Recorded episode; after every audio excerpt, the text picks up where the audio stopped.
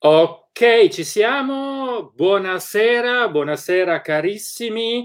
Benvenuti e benvenute in questo nuovo episodio, in questo nuovo evento del nostro Digital Caffè. Un eh, format un po' particolare una chiacchierata tra esperti davanti ad un caffè o ad una birra, vista l'ora. Nel momento in cui stiamo andando in onda sono le 8 di sera, quindi o è un caffè dopo cena, post cena, oppure è una birra eh, stile apericena, anche se sembra più una bestemmia in questo periodo parlare di apericena, no? perché poi Facebook ci bannano queste robe qua. Allora, bene, iniziamo un po' a scaldare i motori perché oggi veramente, eh, lo dico sempre, ma ogni volta è sempre con il cuore, ho il piacere di presentarvi due carissimi compagni di percorso. Beh, io sono Ivan Ferrero, mi conoscete già, psicologo del digitale. I due carissimi compagni di percorso sono Daniele Brussolo di Digitabilis e Stefano Tamai, divulgatore, comunicatore, anzi, eh, della scienza, sì, giusto? Però vabbè, sì. io sono sempre poco, poco, adatto a fare le presentazioni e quindi in modo molto, molto furbo lascio sempre la patata bollente agli altri. Allora, eh, bene ragazzi, mh, mm, volete un po' presentarvi, visto che anche è la prima volta che comparite con eh, Digital Caffè, se non ricordo male. Stefano sicuramente, Daniele anche, sì. infatti. Abbiamo sempre operato in background, quindi la loro presenza si è sempre, si è sempre avvertita, però adesso ci mettiamo tutti quanti la faccia. Perfetto, allora eh, ragazzi, volete un attimo eh, dirci chi siete, di che cosa vi occupate per rompere un po' il ghiaccio? Daniele, vuoi iniziare tu? Una caso, l'ho deciso io, per cui... Va bene Ivan, no, allora sono qui per conto di Digitabilis, che è un gruppo composto da me, Elena Fretti e Matteo Bonafè. Siamo un gruppo di psicologi che si occupa di come le persone vivono il digitale e il mondo della rete e della promozione del benessere delle persone in un mondo che è sempre più connesso. E parlare anche oggi di come le persone in rete stanno, comunicano, creano conoscenza e scienza, con qualcuno come Stefano, è sicuramente per me qualcosa di molto interessante e un'ottima opportunità. Ok, perfetto. Grazie Daniele. Stefano? Eh, sono Stefano Tamai, eh, sono un comunicatore della scienza, come dicevi. Eh, ho fatto un master a Trieste, la SIS, adesso è un paio d'anni che eh, lavoro sulla comunicazione scientifica e, ehm, e ho sempre avuto a che fare con eh, col digitale. Quando, quando, ho dovuto fare comunicazione, eh, si parla molto di scienza chiaramente negli ultimi mesi per, per, vari motivi ed è stato anche interessante seguire appunto come si è parlato online di tutte quelle vicende scientifiche e pseudoscientifiche eh, che spesso abbiamo, abbiamo letto e visto. Ehm, diciamo, oltre che digitale, mi interesso anche di educazione e di gioco. Infatti, sto cercando di esplorare il potenziale del videogioco come mezzo di divulgazione scientifica ed è stato anche un argomento di tesi proprio al master. E, ehm, e niente, collaboro con diverse testate e, e sono molto interessato chiaramente agli argomenti di questa sera. Ok, grazie mille, grazie Daniele, grazie Stefano. Eh, ecco, entriamo, iniziamo un po' a scaldare, appunto, come ho detto prima, i motori, iniziamo ad entrare un po' più nel vivo di, questo, di questa nostra serata, di questa nos- nostra live, questo nostro appunto Digital Caffè. Eh, l'argomento è un argomento che appunto apparentemente sembra molto light, ma in realtà è molto molto importante, soprattutto al giorno d'oggi, ai, te- ai tempi del digitale. Lo è sempre stato perché parliamo di comunicazione, in questo caso grazie del like, supportateci, cioè non vi chiediamo soldi, vi chiediamo like. Quindi, ecco, quindi stavo dicendo, eh, abbiamo, ecco, è un tema molto importante perché parliamo di comunicazione online, ma nel senso di, eh, nel vero senso della parola, spiego meglio, parliamo proprio di comunicazione tra persone. Spesso quello che vedo io, e io appunto mi occupo anche di marketing, e soprattutto marketing per la nostra categoria, quindi di psicologi, vedo che eh, spessissimo online si, si, parla di comunicazione riferito ad un qualcosa di molto tecnico, per cui eh, c'è il discorso molto, mar- non dico marchettaro, perché anche nel marketing comunque mh, c'entrano gli esseri umani, ci mancherebbe, però diciamo in modo molto freddo, quindi in modo eh, del tipo che c'è un mittente, un canale, un destinatario, che è un po' il vecchissimo modello della comunicazione, no? quindi mittente eh, un medium, un mezzo e destinatario. Eh, peccato che dopo pochissimi anni ci siamo accorti che le cose non erano poi così semplici, in realtà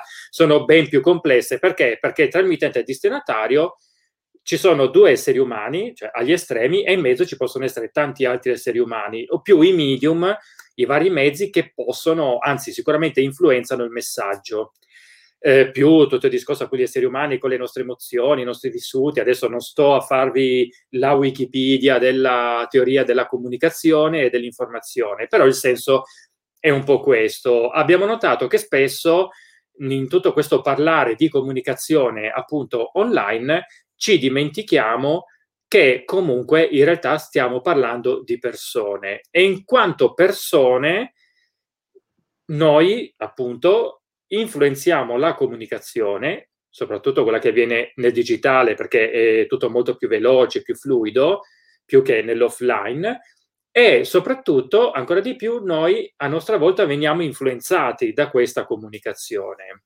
Ok?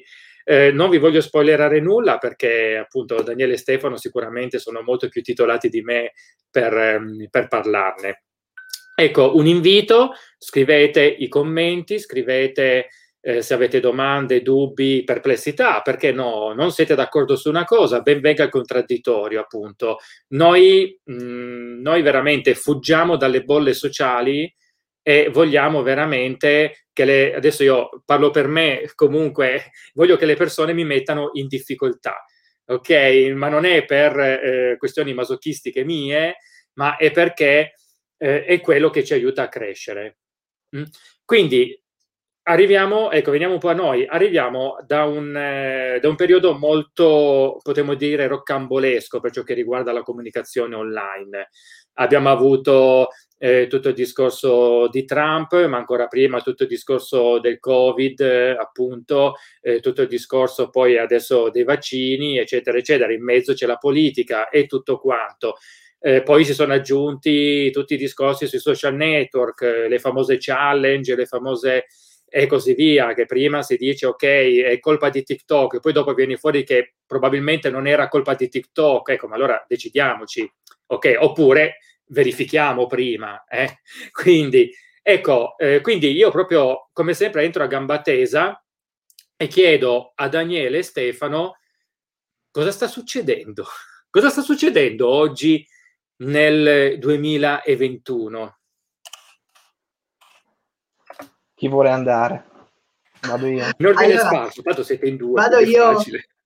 Vado io con una cosa breve che secondo me anche ribalta un po' il tono. Cosa sta succedendo? Sta succedendo quello che è sempre successo da quando siamo al mondo, nel senso che eh, comunichiamo farci un'idea della realtà e delle cose la grande differenza è che eh, abbiamo strumenti che ci permettono di produrre l'informazione a costo quasi zero, di farla girare a una velocità impressionante, di copiarla, di modificarla e questo cambia molto le cose, non tanto i nostri bisogni, che restano quelli, comunicare per capire chi abbiamo davanti, chi abbiamo attorno, farci un'idea del mondo, delle cose, e cambia non solo la velocità eh, delle dinamiche della comunicazione, ma anche le, le potenzialità eh, che ci sono. Siamo passati nel giro di poco da una scrittura al massimo per, per pochi che potevano saper leggere, scrivere e stampare al, al tweet fatto da chiunque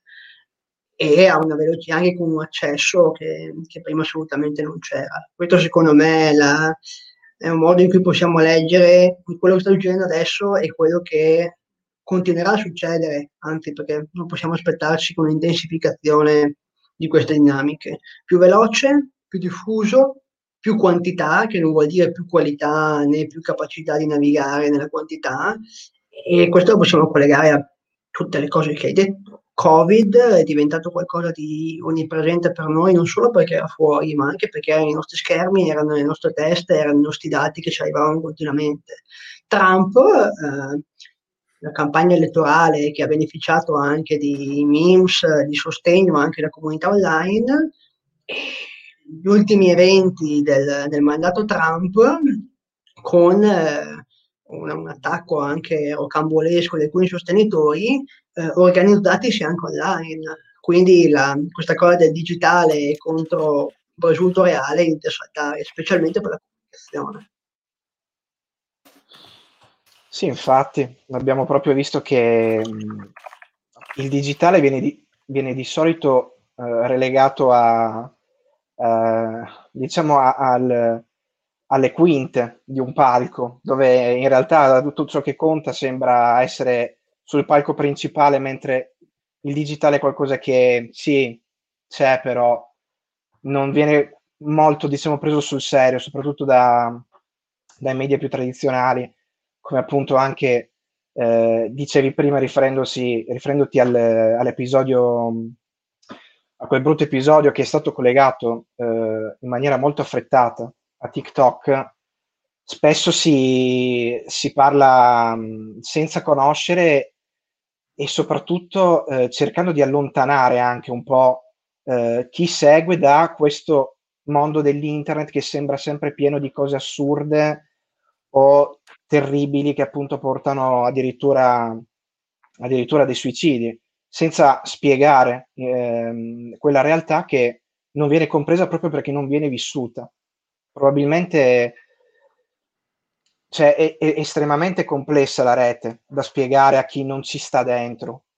E, ehm, e purtroppo anche a livello, a livello giornalistico si tende a, a non chiamare in causa persone che la rete la vivono, ma a ricercare la notizia facile, il click veloce, la condivisione, che poi è una, secondo me, proprio una, un problema a livello sistemico.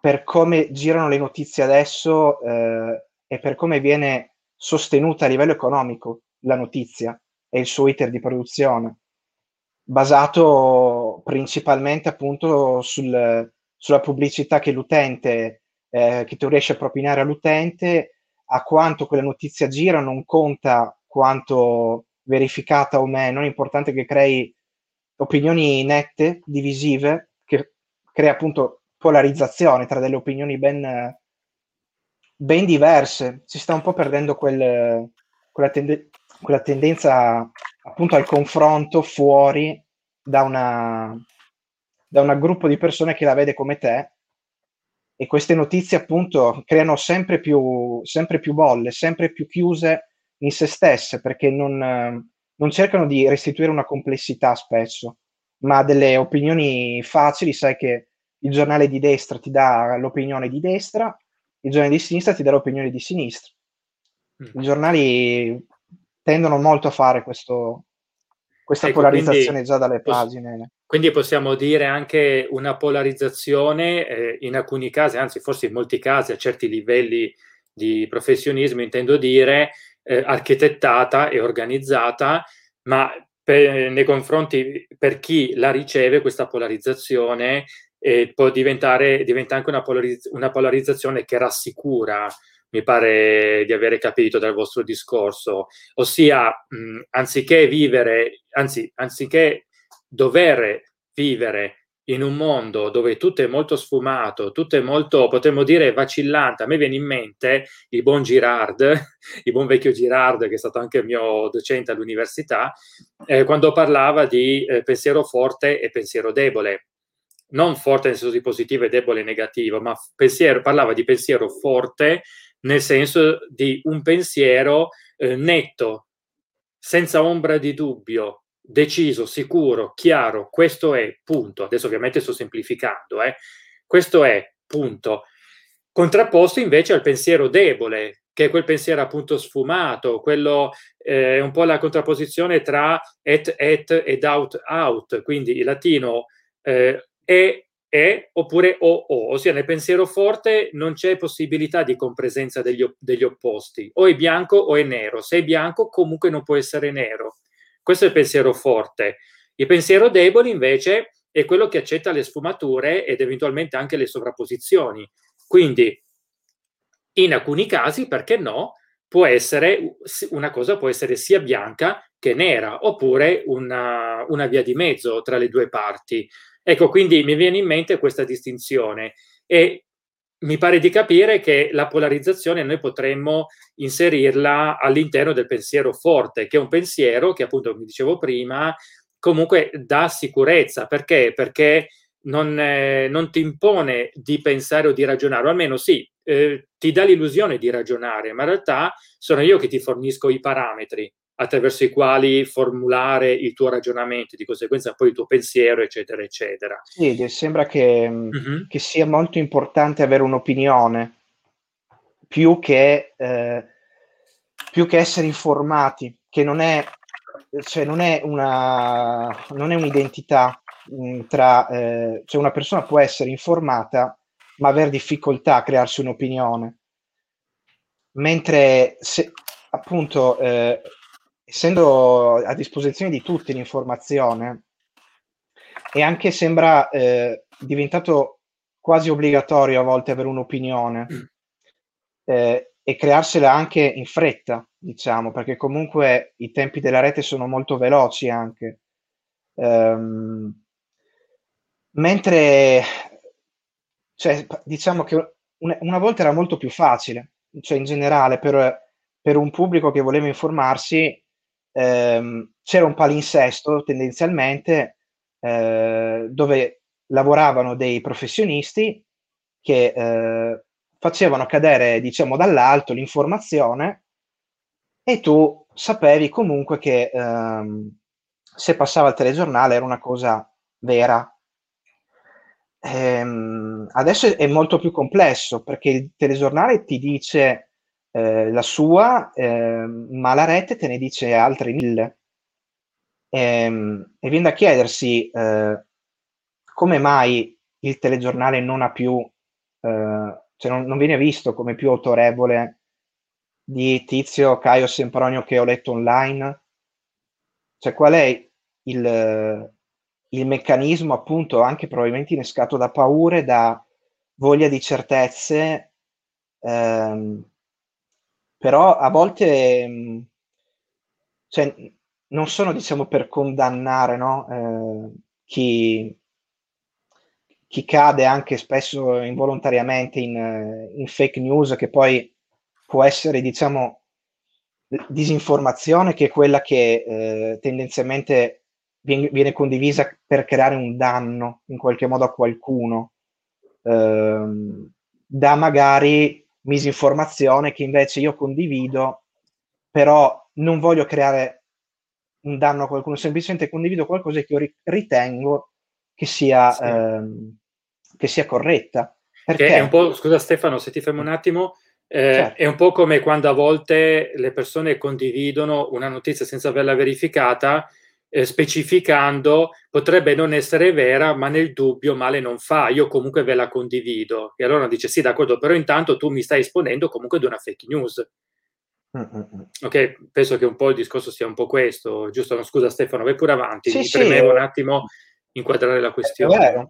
E, e, perché viene, viene condivisa spesso eh, e talmente, diciamo, eh, in linea con il nostro pensiero questa, questa cosa che leggiamo, che può essere dovuta a una necessità eh, di avere un punto di vista chiaro che magari va a soddisfare un nostro, un nostro sentore, che però non abbiamo mai avuto, diciamo, delle prove veramente reali in mano, troviamo questa notizia di un giornale, di un giornale anche magari che imita il nome di, non so, tipo il Corriere della Sera, c'è cioè il Corriere della Notte, per dire, sì. eh, e, e, ce ne sono mille che uno magari è di fretta e si perde un attimo, ci sono proprio delle pagine create per assomigliare a, all'impaginazione dei più importanti quotidiani.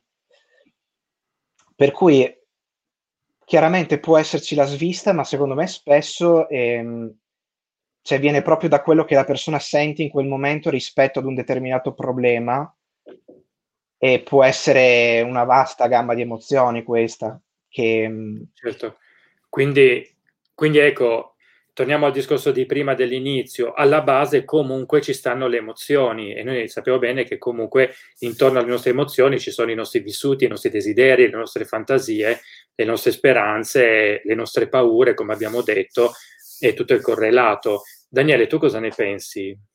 Ma allora, per quanto mi riguarda, mi ha colpito come eh, Stefano fatto notare una cosa, si parlava di come appunto velocità, logica della velocità anche per le fonti di informazione tradizionali. Fonti di informazione tradizionali a quale rimproveriamo chiamano per parlare di rete persone che della rete non ne sanno molto, non la vivono. Io stesso mi, non mi illudo di conoscere realmente la rete, ne conosco spazi, ne posso cercare di studiare alcune dinamiche, ma è un mondo estremamente vasto e che, per, che non solo cambia, ma si espande e si contrae a seconda delle persone che lo vivono. E questo fa proprio qualità. Però a quanto pare, nonostante non ci sia una, una reale considerazione della rete come spazio di esperienza parallelo, comunque anche i mezzi di informazione, volenti o volenti, hanno dovuto adattarsi alle dinamiche della rete, quindi velocità, condivisibilità, eh, con effetti anche deleteri rispetto a un modo tradizionale di concepire l'informazione che era lentezza, qualità, vero presunta, ma anche eh, poca quantità di eh, prospettive alternative, nel senso eh, che non è né un bene né un male, però se possiamo avere un certo numero di giornali in circolazione in Italia, un certo numero di canali televisivi, la quantità di blog, canali YouTube e quant'altro che ha a disposizione una persona oggi è enormemente più, più vasta e si va da cose palesemente terribili a ehm, prodotti confezionati con grande attenzione e quindi possono guadagnarsi anche una certa stima da parte certo. del loro pubblico. Sulle emozioni,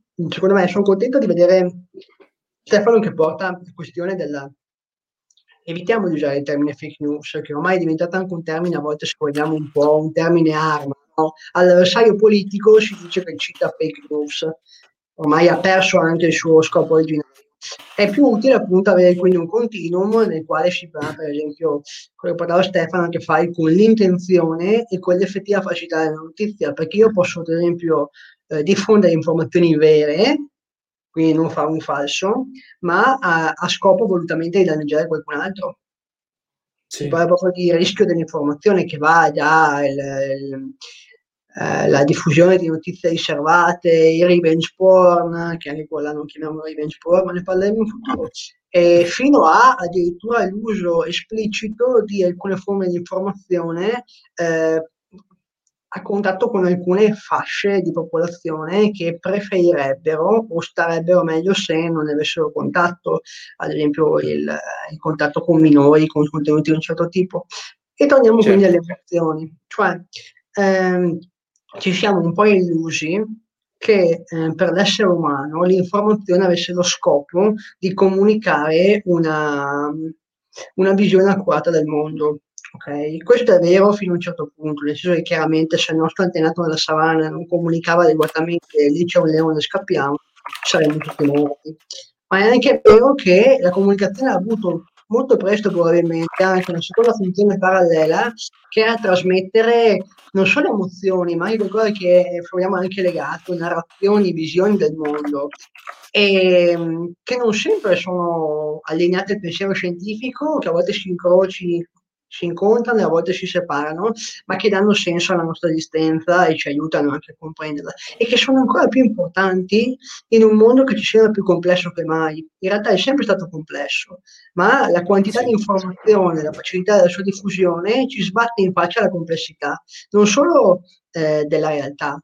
Eh, Stefano, come eh, comunicatore della scienza, eh, ne fa un mestiere in questo lavoro, in questa complessità ma pensiamo anche per esempio alla varietà di opinioni, posizioni e tipologie umane con cui entriamo in contatto. Cioè siamo passati da comunicare soltanto con i membri probabilmente del nostro gruppo di ominidi nella savana a parlare con i nostri vicini di casa al massimo, qualche telefonata. Cioè, io posso seguirmi su Twitter e lo faccio a volte con una certa perplessità. Eh, gli accademici americani che si provocano a vicenda su, su Twitter per questioni legate alle loro ricerche. E, e, quindi entriamo in contatto con l'aspetto anche privato, eh, in quello che chiamiamo il collasso dei pubblici, è indistinto da quello pubblico che però non si vede, non capisce più quale sia il confine, sì, eh, di, di, personaggi che prima vedevamo solo in altro modo. E questo aggiunge una quantità di complessità enorme e attiva in noi anche emozioni contrastanti, che può essere, ah, guarda te, abbiamo visto l'accademico preferito che gli diano qualcun altro per l'ultimo articolo, l'ultima ricerca, ma anche il politico paparazzato, però al tempo stesso questo aggiunge complessità, se succedesse a me, certe figure non sono più così intoccabili e quindi il bisogno di un pensiero forte, di delle narrazioni del mondo, magari non meno complesse, ma almeno coerenti e che diano un senso, è più forte che mai. E quando ci si chiede perché i complottisti abbiano questo pensiero a volte che non, non sembra corrispondere a principi di economia, cioè eh, quando entrano in contatto con altre storie bizzarre, eh, diverse dalle loro, a volte le integrano, non è che una escluda l'altra. Certo. Quindi una narrazione anche molto complicata, ma che almeno risponde a delle mie esigenze di dare un senso al mondo. E questo è qualcosa che ci portiamo dietro tutta la nostra storia umana, parallela alla necessità di avere una visione reale o realistica efficace del mondo e non ce ne libereremo intanto in fretta, probabilmente mai. Però dobbiamo essere Beh. consapevoli, quello sì. Beh, mi sembra di capire sia Daniele che, che, Stefano che non ce ne libereremo facilmente perché, eh, almeno da come ne avete parlato, tutto questo non, è, non, avviene per una qualche distorsione strana, particolare, oppure perché c'è il classico uomo nero che ci vuole manipolare e così via, ma perché sono, stiamo proprio parlando di caratteristiche che sono proprio, potremmo dire, endemiche nella comunicazione, perché se noi sappiamo, ad esempio tu Daniele hai detto una cosa molto interessante, ogni tanto prendo appunti mentre parlate, eh, ossia eh, noi eh, ci siamo illusi che le informazioni, che l'informazione anzi, ehm, potesse fornirci un'idea, una rappresentazione molto accurata del mondo. Ok, io mi chiedo, andando un po' anche indietro ai tempi fin dalla stampa, ma ancora prima, quando mai sia accaduto questo? Perché in realtà alla fine, se andiamo a vedere, non è mai accaduto tutto sommato, perché beh, forse accadeva un po' di più, questo sicuramente. Non so, non so, alla fine la, cioè, l'informazione ha uno scopo di farci un'immagine accurata del mondo, perché sennò non saremmo sopravvissuti, è una delle capacità di noi umani farci modelli della realtà ma al tempo stesso questi modelli non devono per forza rappresentarla completamente, anzi il linguaggio ci inganna un sacco di volte e poi i bisogni emotivi di dare un senso al mondo a volte viaggiano proprio in parallelo. E sì. Questo voleva essere la, la Sì, ok.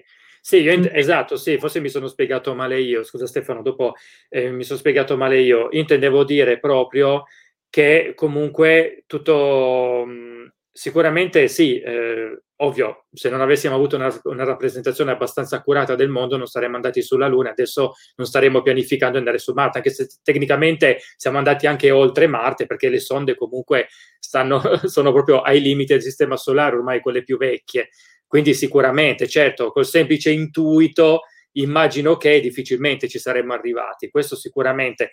Quello che sto dicendo è che comunque eh, c'è comunque una parte di informazione oppure di comunicazione, forse a questo punto è più giusto parlare di comunicazione, eh, che comunque presenta al suo interno tutte queste cose che abbiamo detto e che forse eh, semplicemente nell'online, eh, proprio per via della fluidità, della velocità con cui tutto avviene e tutte cose di cui abbiamo già parlato, tutto questo esplode all'ennesima potenza. Non so, Stefano, cosa sì, mi, mi, mi veniva in mente adesso che, mh, mm, che Daniele diceva, no, delle informazioni per avere una, una nostra idea del mondo, per crearci una, una costruzione del mondo.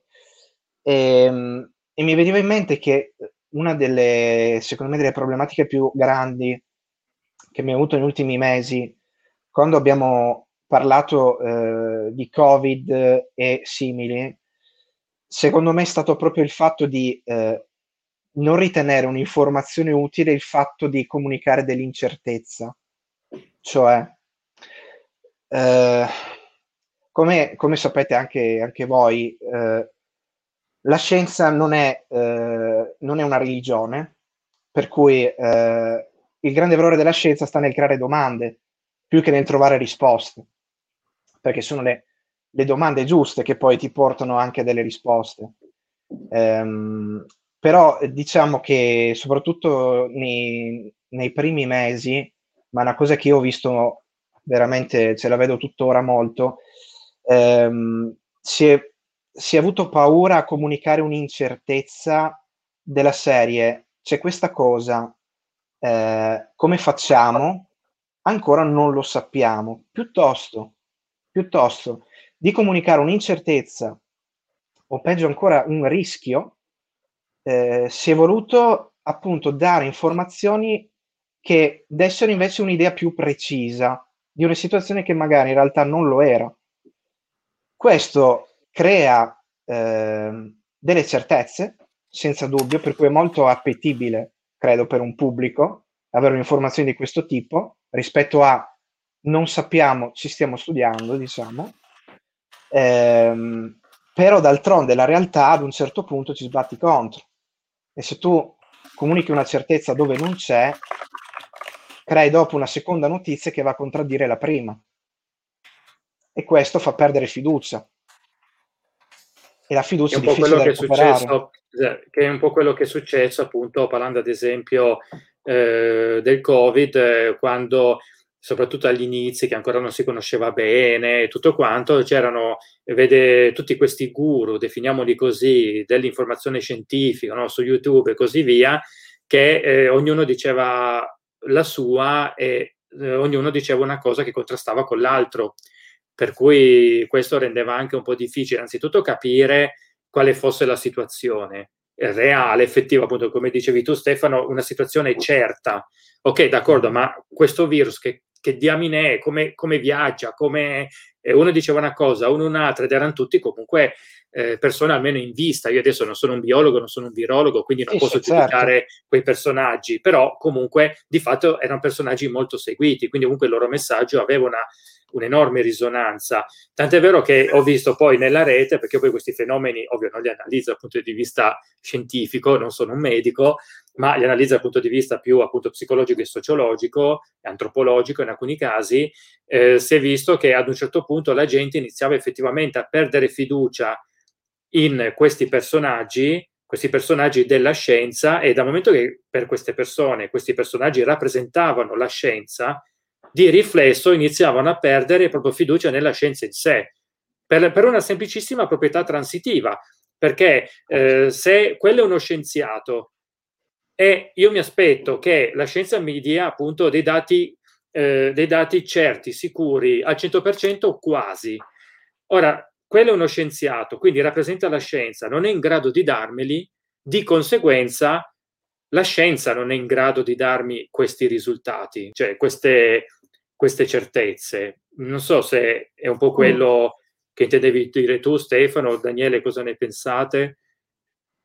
Daniele, sai qualcosa? Mi guarda, ehm, trovo che la, la, questione che ha fatto Stefano della, ehm, di aver scelto o una propensione a non stare nell'incertezza, ma a dover dare delle risposte, che ha a che fare anche con il fatto che eh, penso che come grande pubblico eh, abbiamo poca cultura di cosa effettivamente sia la scienza, che non è tanto grande in un libro delle risposte, ma è un metodo che permette di costruire modelli della realtà che gli si avvicinano ma che non sono mai finali sostanzialmente, che reggono finché non vengono falsificati e che sono falsificati.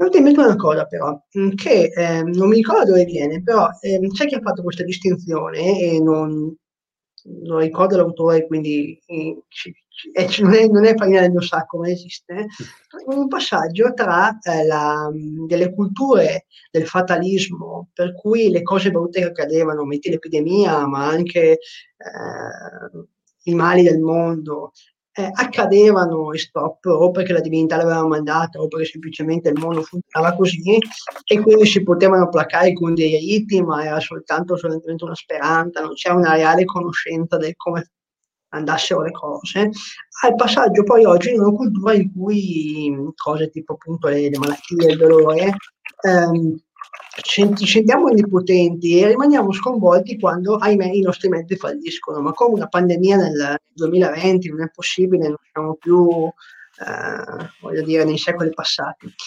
E questo l'ha portato anche la, la tecnica, perché per fortuna ha avuto strumenti sempre più acquati, grazie ai modelli più acquati del mondo della realtà, grazie alla scienza, per intervenire sulle nostre sofferenze.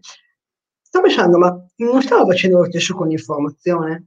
Cioè siamo, pretendiamo che da, in, con una rapidità estrema e con un'accuratezza estrema di avere accesso alle informazioni necessarie per orientarci nel mondo e non tolleriamo più, facciamo fatica a tollerare, è un'ipotesi, eh, di stare in stati di incertezza.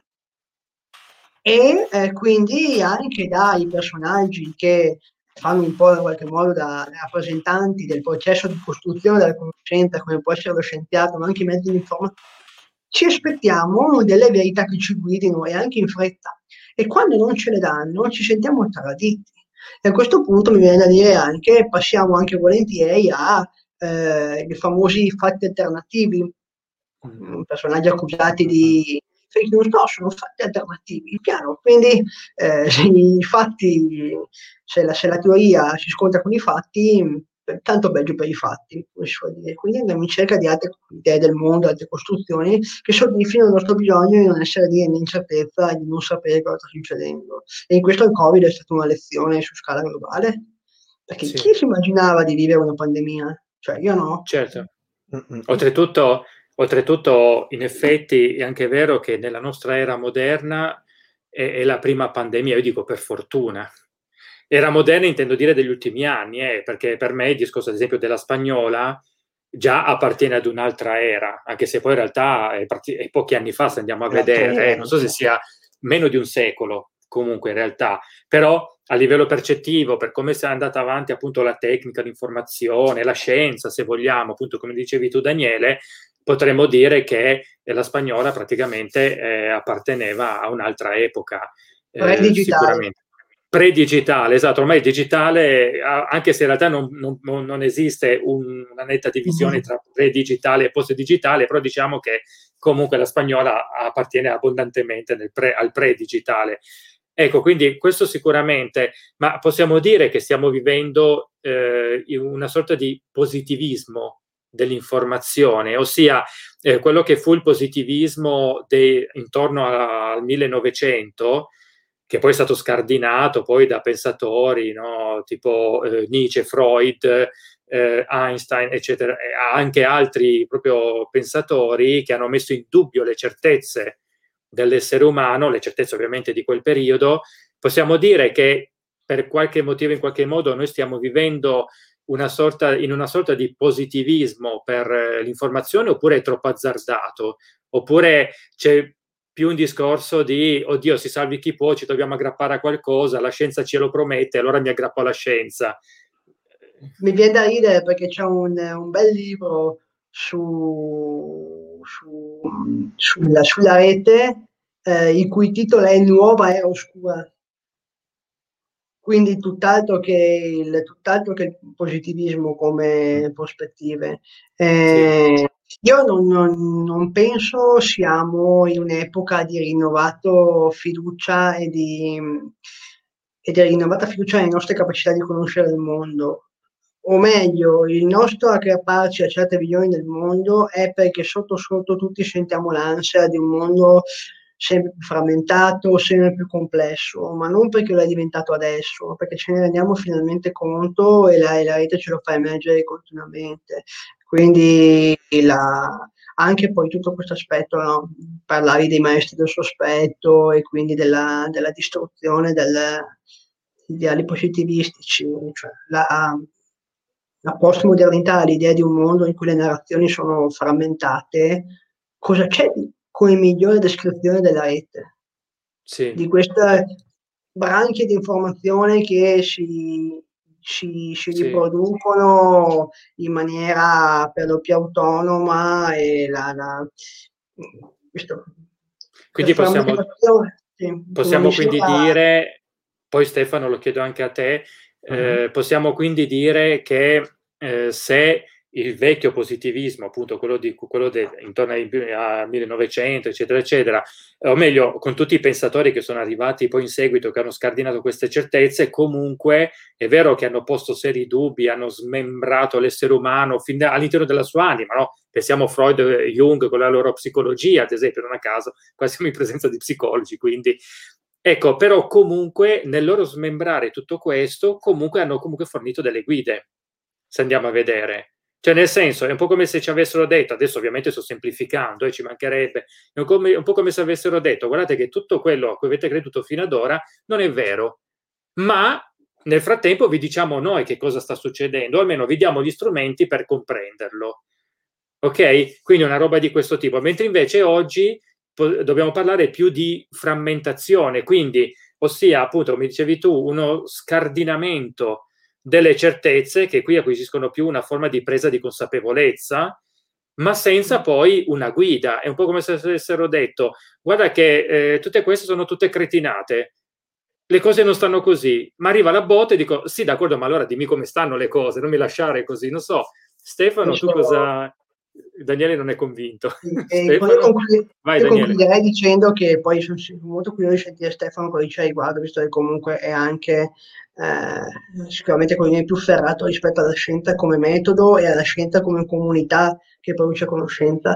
Penso che una, una buona guida per questi tempi sia la capacità da sviluppare, specialmente in nuove generazioni, di accetta- accettare che alcune conoscenze, alcuni territori dell'informazione si sviluppano lontano da dove noi possiamo prenderle. È finita l'epoca del, del, grande saggio che sa tutto, che è in grado di, di comprendere a 360 gradi il mondo, siamo in un mondo complesso. Accettare che ci siano traiettorie dell'informazione e della spiegazione della realtà che non riusciremo mai ad afferrare è necessario anche per il nostro equilibrio però questo mi viene da dire ci implica anche una certa fiducia negli altri, nella costruzione di forme di comunità.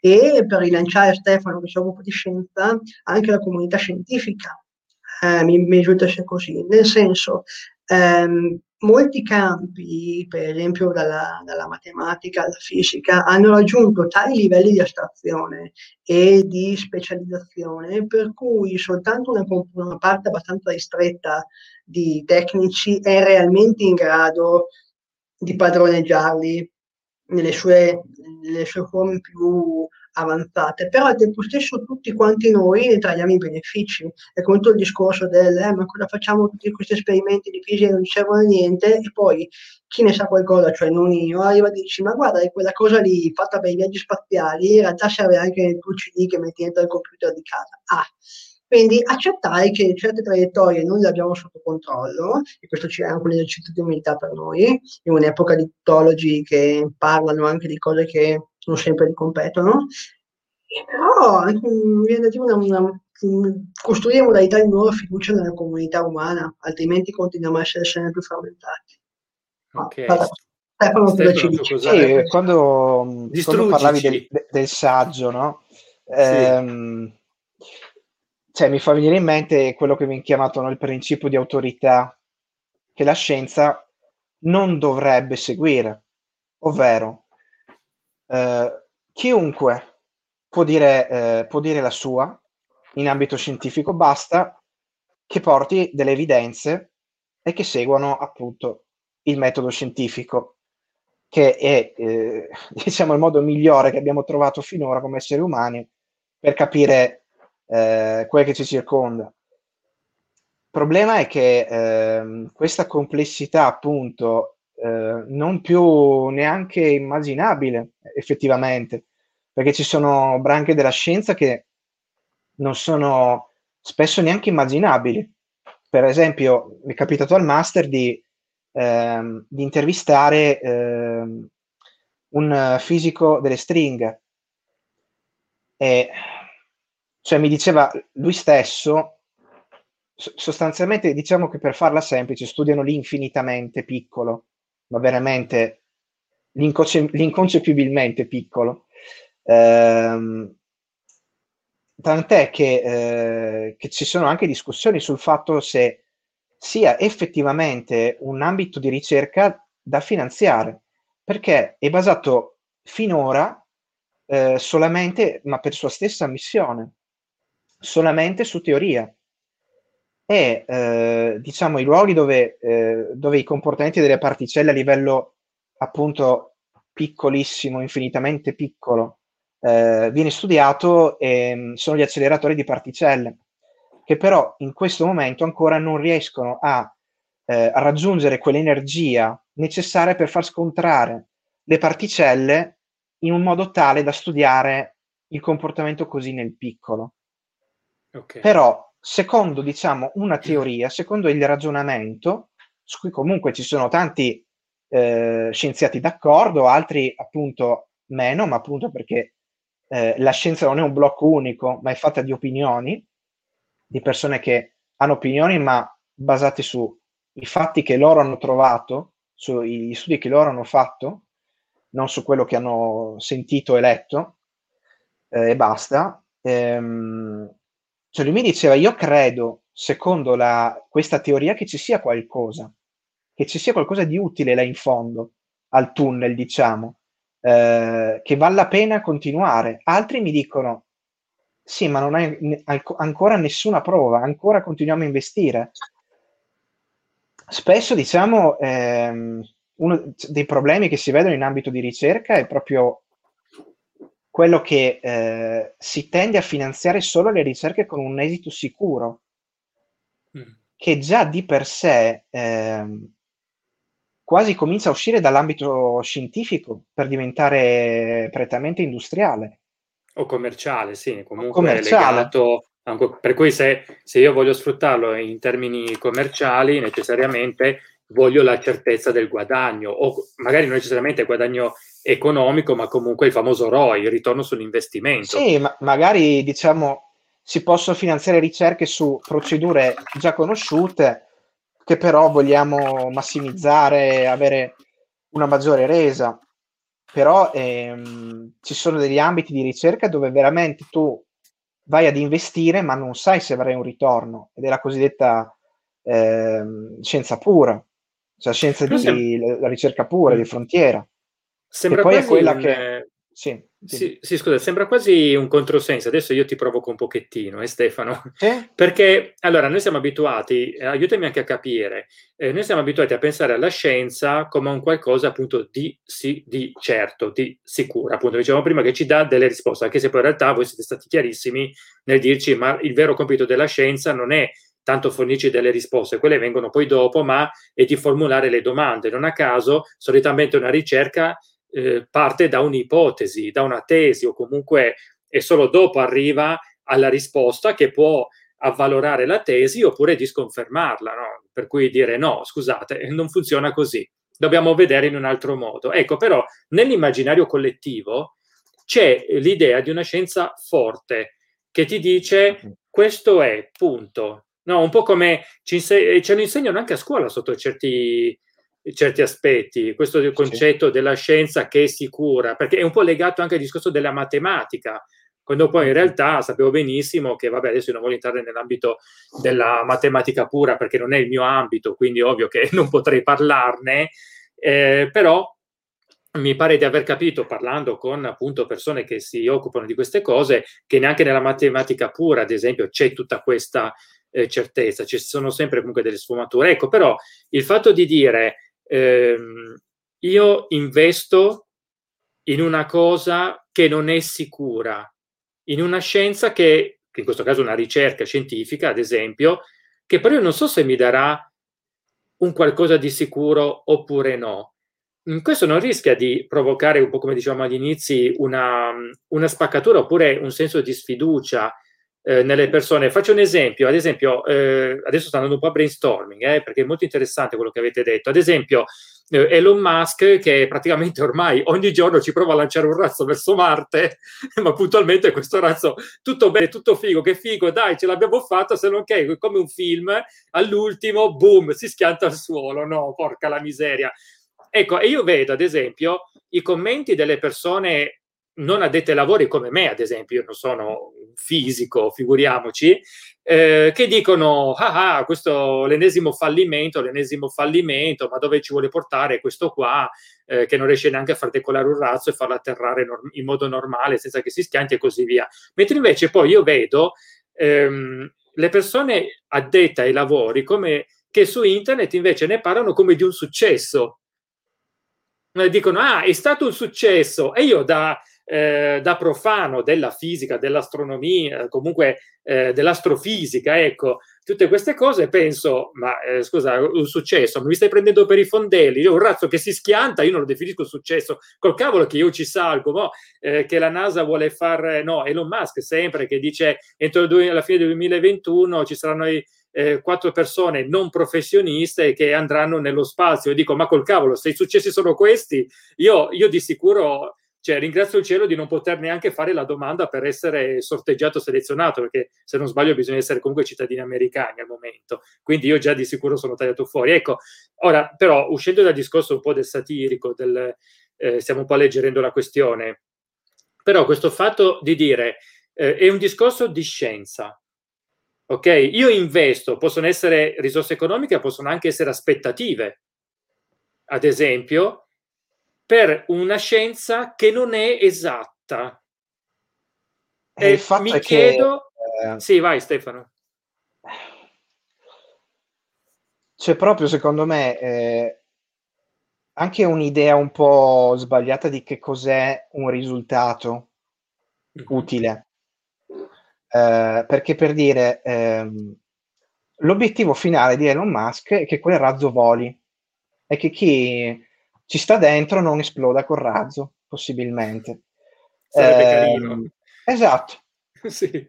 Quella volta non ci è arrivato, in, quelle, in quel lancio non ci è arrivato. Ma eh, cos'è che ha capito da quell'errore?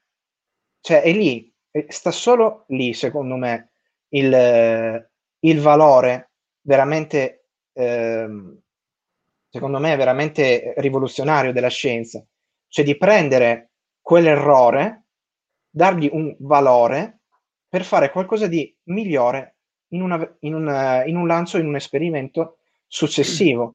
Quella informazione, cioè quella cosa non mi è riuscita. Io pensavo di sì, avevo un'ipotesi, però non mi è riuscita. Spesso, purtroppo, anche in ambito eh, accademico di ricerca, si tende a vedere gli studi nati con un, con un obiettivo e che non lo raggiungono come dei fallimenti. Tant'è che, sì.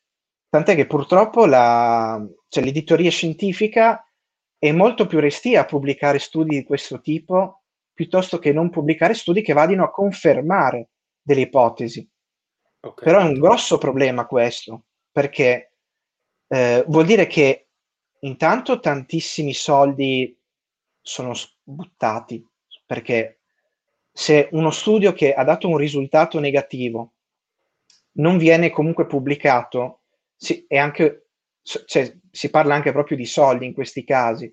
Cioè, alcuni gruppi di ricerca non riescono a essere finanziati perché magari hanno un'idea di studio che deve andare a testare delle ipotesi, ma non è detto che, eh, che poi quello che trovi sia quello che tu ti eri prefissato, ma è fondamentale certo. quel, quella, mm, come dire, quella, quella sorpresa in negativo è fondamentale per capire qualcosa e dovrebbe essere quello, eh, anche quando noi raccontiamo la scienza, ehm, il vero fulcro della narrazione.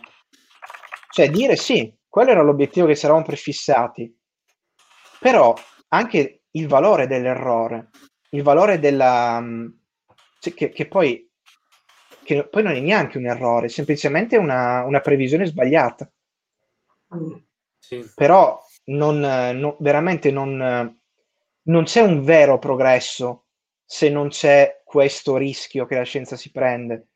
Perché certo. comunque, per quanto tu hai detto, no, eh, per arrivare sulla Luna ci sono voluti eh, dati i più concreti possibili, i più veritieri possibili, ehm, ma ci siamo arrivati grazie a tutti eh, i razzi che sono esplosi prima. e purtroppo a volte anche a persone che ci, hanno, sì. ci sono rimaste. E chiaramente non è, non è mai bello, soprattutto quando si parla di vite umane, ehm, però eh, è parte di un processo che, eh, che dovrebbe arricchire alla fine tutti, tutta la comunità. Cioè quell'errore, eh, se appunto abbiamo fiducia ehm, in una conoscenza che procede eh, e che non, non, rimane sugli stessi stilemi eh, e va lì a girare sempre sulle stesse quattro idee, le migliora magari, però alla fine sì. siamo sempre lì. Se veramente, visto che abbiamo anche dei problemi veramente seri da affrontare come comunità di esseri umani eh, a livello ambientale, a livello di sostenibilità, ehm, cioè non, non, possiamo, secondo me, eh, guardare solo alla strada più sicura. Questo vuol dire fare i conti appunto con l'incertezza, che è quella cosa che dicevamo prima, e il fatto di dover dire che, eh, cioè adesso per dire, tornando a, a, alla questione più sanitaria, no?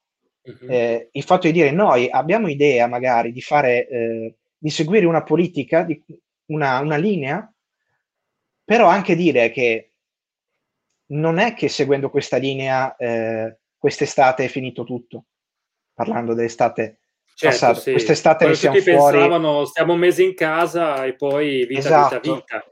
Ma purtroppo, sì, sì.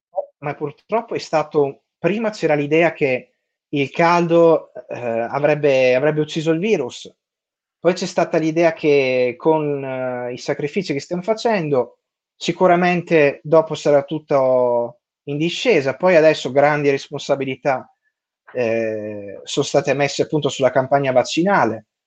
Eh,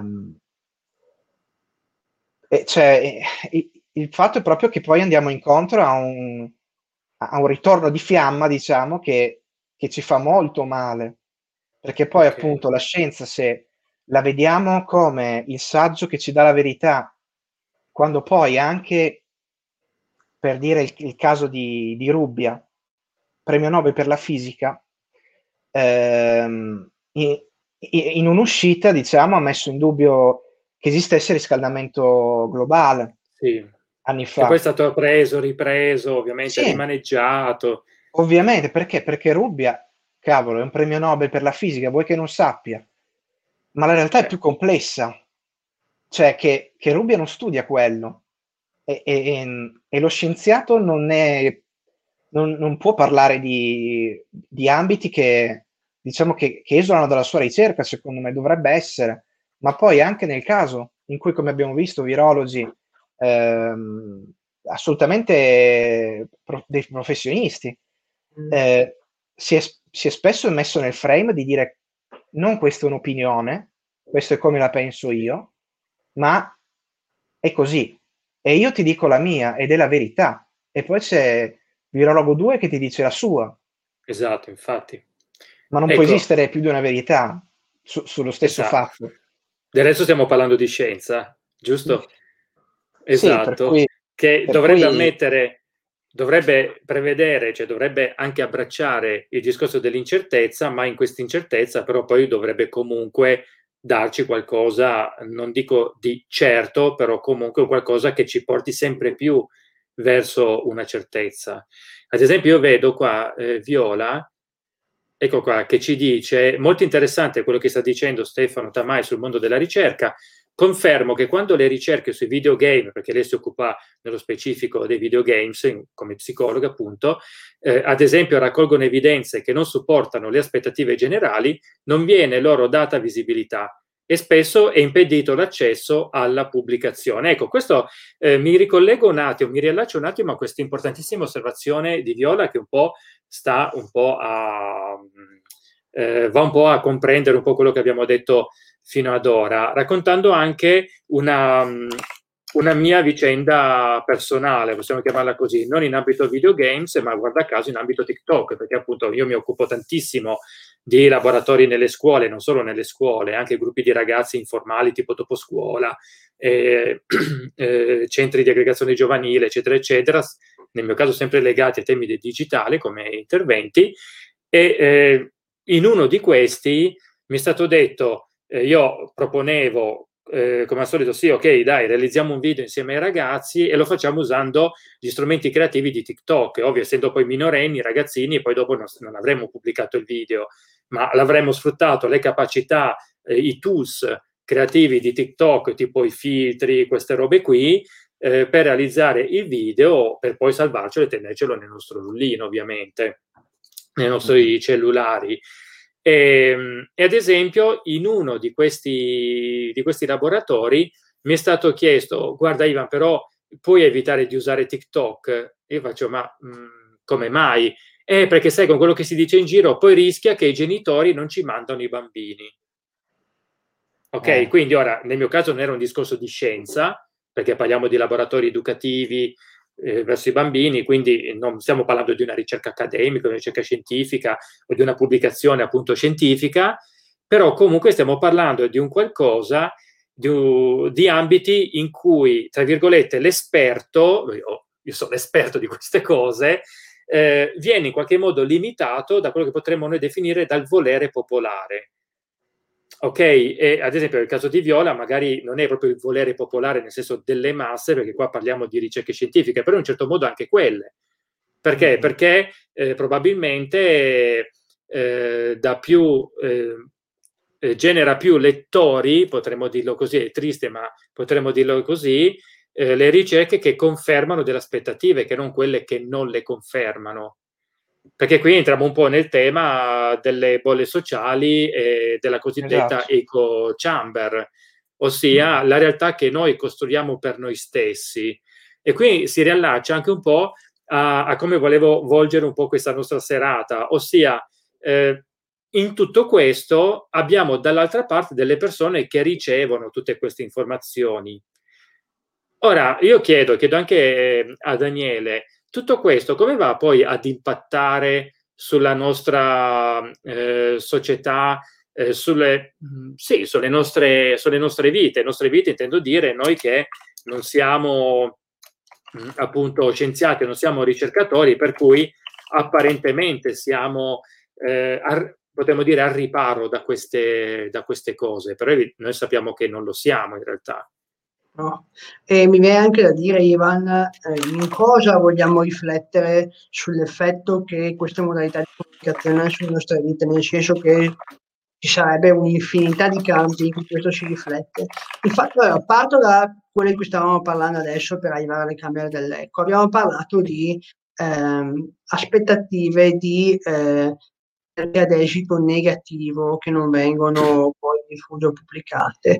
Um, c'è una pratica che è diffusa sia nella, neanche nella ricerca, ma nel, non solo nella ricerca, ma anche nel, nell'argomentare scientifico per giunto tale, ma si trova anche poi anche nel pensiero comune, che è il cherry picking, praticamente prendo solo quello che mi piace, quello che mi interessa e una rondine fa primavera Eh, quando ci siamo incontrati la prima volta, con Stefano parlavamo del famoso pezzo di giornale che dice la scienza dimostra che uno studio dell'università D ha dimostrato che ecco, è piano critico quante persone, che campione, con che modalità di contatto, ma questo chiaramente interessa poco al, al lettore comune. Ecco.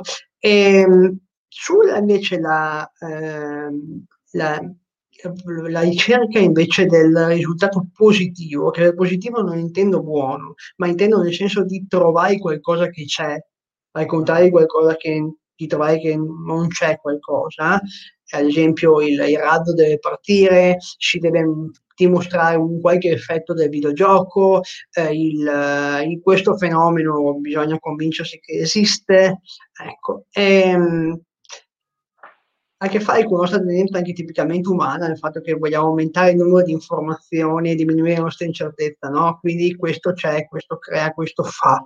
E il problema è che in un mondo complesso, specialmente anche rispetto ai temi del digitale, facciamo un sacco di comunicazione con un'idea di causa-effetto. E poi quando invece questa causa effetto sembra non esserci, una cosa più complessa o al contrario sembra non esserci, ad esempio avete parlato del caso delle presunte challenge su TikTok la volta precedente, eh, la difficoltà è anche poi nel trovare articoli che smentiscano o confermano quelle che erano iniziate come presunzioni, ma che poi ce le vediamo ripetere talmente tanto che sembrano dati di fatto, cose accertate, eh, è effettivamente problematica. Ecco, perché? Perché torniamo anche all'aspetto delle emozioni. Siccome continua a ripetere, l'informazione serve a farci anche un'idea del mondo coerente che ci guidi e quindi anche emotivamente connotata, Elon Musk, parlavamo prima. Elon Musk fa i missili, ok? Ci sono un sacco di altri imprenditori che fanno cose anche interessanti e quant'altro, ma Elon Musk, che piaccia o non piaccia, che lo si ami o si odia, ha raccolto in una fascia di pubblico eh, delle aspettative anche emotive. È il Tesla dei nostri giorni, è l'eroe che ci porterà su Marte, ma è anche un malvagio capitalista. Intanto però è emotivamente carico ed ha forma il nostro mondo e incarna delle cose. Su invece sulla, mm, sull'aspetto delle, delle, camere dell'eco, termine del quale non vorrei abusare, nel senso che a volte si, si, si spinge un po' troppo e sembra che nella rete siamo per forza incastrati in algoritmi che ci restituiscono quello che noi vogliamo, quello che noi cerchiamo e cerco sempre di evitare, come dicevamo prima, queste visioni deterministe. Però eh, effettivamente abbiamo tutte le possibilità per crearci i nostri, avevamo coniato il termine feudi virtuali, in cui sfuggire dalla complessità e avere le conferme, anche perché le informazioni in rete, ehm, nella maggior parte dei casi, specie se siamo anglofoni, in parte esce dalle logiche territoriali. Cioè io posso parlare con qualcuno che è dall'altra parte del mondo, negli Stati Uniti, che non avrei mai incontrato nella mia vita analogica e convincerci che, non lo so, la regina d'Inghilterra è un alieno rettiliano e quando ci sono altri 200 come noi che lo sostengono, la cosa mi sembra anche plausibile. Ecco. Questo è estremamente affascinante, come Digitabilis ne abbiamo parlato più volte. L'idea di questo svincolarsi da realtà anche locali di trasmissione dell'informazione, eh, che è tra l'altro una cosa anche le potenzialità meravigliose, pensiamo per le minoranze o che perché semplicemente non si riconoscano i suoi ambienti che ha fuori casa analogici. Eh, però questa informazione poi impatta perché un analogico c'è comunque. Eh, magari sì. sono mediato da tutti nel paese perché vado in giro a parlare di rettiliani, però quando torno a casa e chatto con i miei compagni che andiamo a caccia di, di maggiori alieni, mi sento validato, mi sento legittimato, torniamo sempre lì. L'informazione al servizio della costruzione di un mondo che non solo sia un'immagine reale e con cui interagire efficacemente, ma anche che dia un senso alla mia esistenza, al mio essere qui, anche di fronte alla complessità. Sì, diciamo che... E, sì, vai, vai. No, e questo secondo me è anche le, l'educazione alla scienza, alla filosofia eh, e anche nel, se vogliamo, alla conoscenza dell'uomo, non soltanto della scienza come, come tecnica, ma della scienza come metodo eh, nei percorsi di studio è qualcosa di fondamentale per le nuove generazioni, perché altrimenti restiamo appunto fermi all'idea della scienza come una verità rivelata che arriva lì, non si capisce molto Anche bene. Eh, il metodo scientifico è effettivamente applicabile a ogni ambito della nostra vita, dal fare un dolce a informarci a fare scienza, ma è, è un metodo che eh, appunto bas- che si basa su un'esperienza, su dei dati replicabili, sulla trasparenza. È una cosa che, che, che può tornare sempre utile come metodo, imparare, Un'altra cosa poi che aggiungo a quello che ha detto Daniele è anche fondamentale un'educazione ai media, appunto, cioè a questo, a questo complesso ecosistema in cui ci muoviamo ogni volta che entriamo in, in internet, perché ha delle sue dinamiche, eh, come abbiamo visto, ha dei suoi, eh, dei suoi fenomeni, dei suoi codici, dei suoi linguaggi, però appunto è un riflesso di quello che vogliamo farci anche. Mm. È uno strumento sì. che può essere, eh, può essere abbastanza plasmato a, a come noi vogliamo. Chiaramente ci sono delle tensioni, delle pulsioni diciamo, nel, nell'essere umano che sono più facili da seguire, che costano anche meno fatica e che la rete, come uno strumento malleabile, ci restituisce in maniera molto più facile e diretta. Possiamo però anche decidere invece di informarci, ad esempio, su una questione di politica estera in modi che prima non potevamo. Tutto sta appunto però a capire come quello strumento sta agendo mentre lo utilizziamo. Mm. Cosa ne stiamo facendo e cosa lui sta facendo quando, quando non è diciamo totalmente in nostro controllo, perché comunque gli algoritmi hanno un loro peso. Ehm, certo. Però sono comunque un riflesso di, una, di, un, di un'azione che noi abbiamo, abbiamo iniziato. Mm. Sì, anche perché mh, in effetti sta, stavo appunto per farvi quest'altra domanda, ossia, ok, fin qui è tutto bello, tutto molto chiaro, ma quanto noi, noi in quanto singoli, gente del popolo, diciamo, abbiamo il controllo, quanto noi appunto abbiamo il controllo di questo, di questo processo. Intendo dire appunto, io posso anche immaginare di eh, informarmi per, riguardo a una notizia e così via. Però il problema è che nel momento in cui io vengo letteralmente bombardato non, cioè, da notizie, eh, da informazioni riguardo a quell'argomento vere, da fake news, ma non solo, da quelle che secondo me sono ancora peggiori, che sono eh, quelle news di disinformazione, quindi non fake news, ossia, come diceva Daniele anche mh, mm, prima, ossia le notizie sono vere, però sono opportunamente rimanipolate in modo da fornirci una visione differente da quella che poi effettivamente. Pensiamo ad esempio a come spesso vengono manipolati i dati statistici. Per cui uno va a vedere, cavoli, i dati sono quelli, c'è poco da dire, ma messi in questo modo, decontestualizzando un po' di qua, decontestualizzando un po' di là e tutto quanto, boom, alla fine eh, queste persone arrivano a dirci l'esatto opposto di quello che invece volevano dirci in origine questi dati statistici. E qui parliamo di dati statistici, figuriamoci se poi parliamo del commento di uno scienziato oppure di un punto di vista e così via. Ecco, quindi mh, quanto noi abbiamo il controllo di tutto questo? Penso anche, ad esempio, ad un rischio che molti giornalisti stanno già lanciando, ossia la nascita dei sistemi di intelligenza artificiale in grado di scrivere articoli in modo autonomo. Che, eh, e oltretutto è stato proprio misurato, hanno fatto gli esperimenti e, sono, e riescono anche ad ottenere un ottimo grado di indicizzazione su Google, tra l'altro. Questa mm. anche, perché uno dice, vabbè, eh, compaiono questi articoli che sono illeggibili, Google manco se li calcola, noi sappiamo benissimo che tutto ciò che finisce dalla seconda pagina di Google in poi è come se non esistesse alla fine, no? Quindi che problema c'è? Il problema è che questi articoli non solo sono convincenti, non solo sembrano scritti da esseri umani, ormai siamo arrivati a questo livello, non solo sono architettati in modo da essere ottimamente indicizzati su Google, perché abbiamo algoritmi che giocano con altri algoritmi, tutto sommato, e quindi riescono meglio di noi esseri umani, ma in più sono in grado di generare tutto questo a delle velocità pazzesche. Quindi ecco che arriviamo ad un certo punto in cui io, che voglio fornire a voi una visione alternativa della, di una realtà, io sono in grado di prendere uno di questi sistemi far scrivere autonomamente, magari impiega una giornata, ma forse anche meno, mille di questi articoli che verranno poi spammati su internet. Allora ecco che il rischio che io, Ivan Ferrero, con il cervello di, che, che, non è cambiato dai miei antenati di 40.000 anni fa praticamente, come faccio a distinguere tra 1100 informazioni di cui 1000 sono false, oppure non solo false ma opportunamente manipolate? Ok? Oltretutto, noi abbiamo spesso parlato di emozioni ed è qui che entra in gioco un altro discorso. Perché? Perché eh, essendo appunto anche psicologi, sappiamo benissimo che l'essere umano non legge la realtà solo sulla base delle informazioni, dei dati, anzi, quello è veramente l'ultimo step, se vogliamo.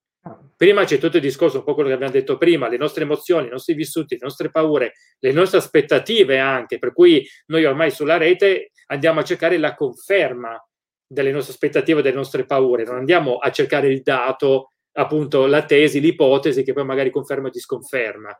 Ok, quindi il senso è questo. Quindi alla fine entra comunque in gioco eh, l'emozione.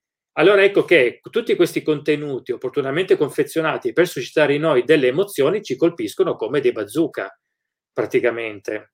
Ecco, quindi volevo chiedervi, secondo voi, secondo la vostra esperienza, anche professionale, appunto, eh, quanto noi oggi nel 2021 e eh, quindi nel concreto abbiamo il controllo riguardo a ciò che noi, eh, a ciò a cui noi veniamo esposti.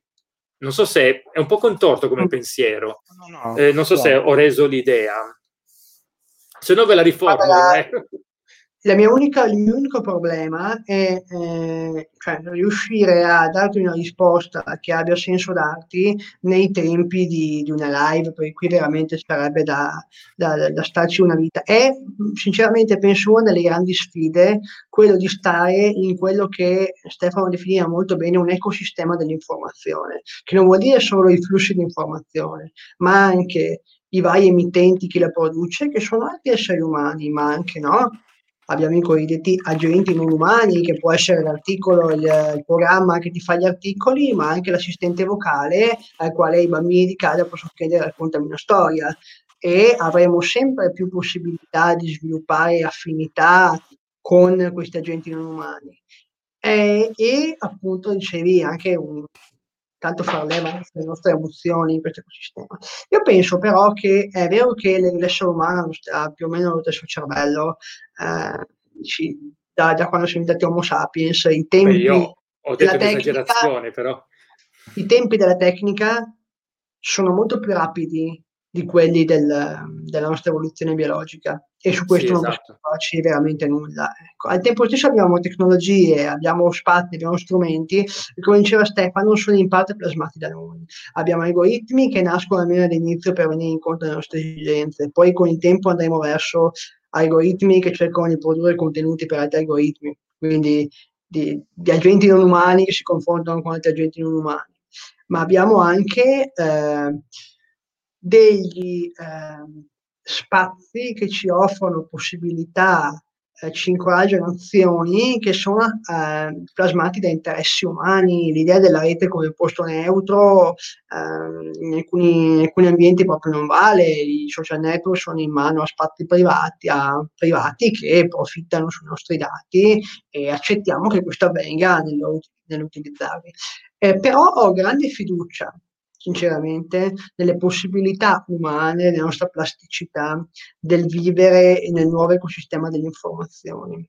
E lo noto da, allora, da una cosa molto ingenua, che non ha assolutamente valenza scientifica, ma mi viene proprio in mente da portare qui, eh, di quanto, per esempio, eh, generazioni più giovani, ragazzini abituati a entrare a contatto con videogiochi, con mondi simulati, siano molto più abili della generazione, per esempio dei cinquantenni, a capire quando in un video qualcosa è stato modificato al computer, per esempio. Ecco.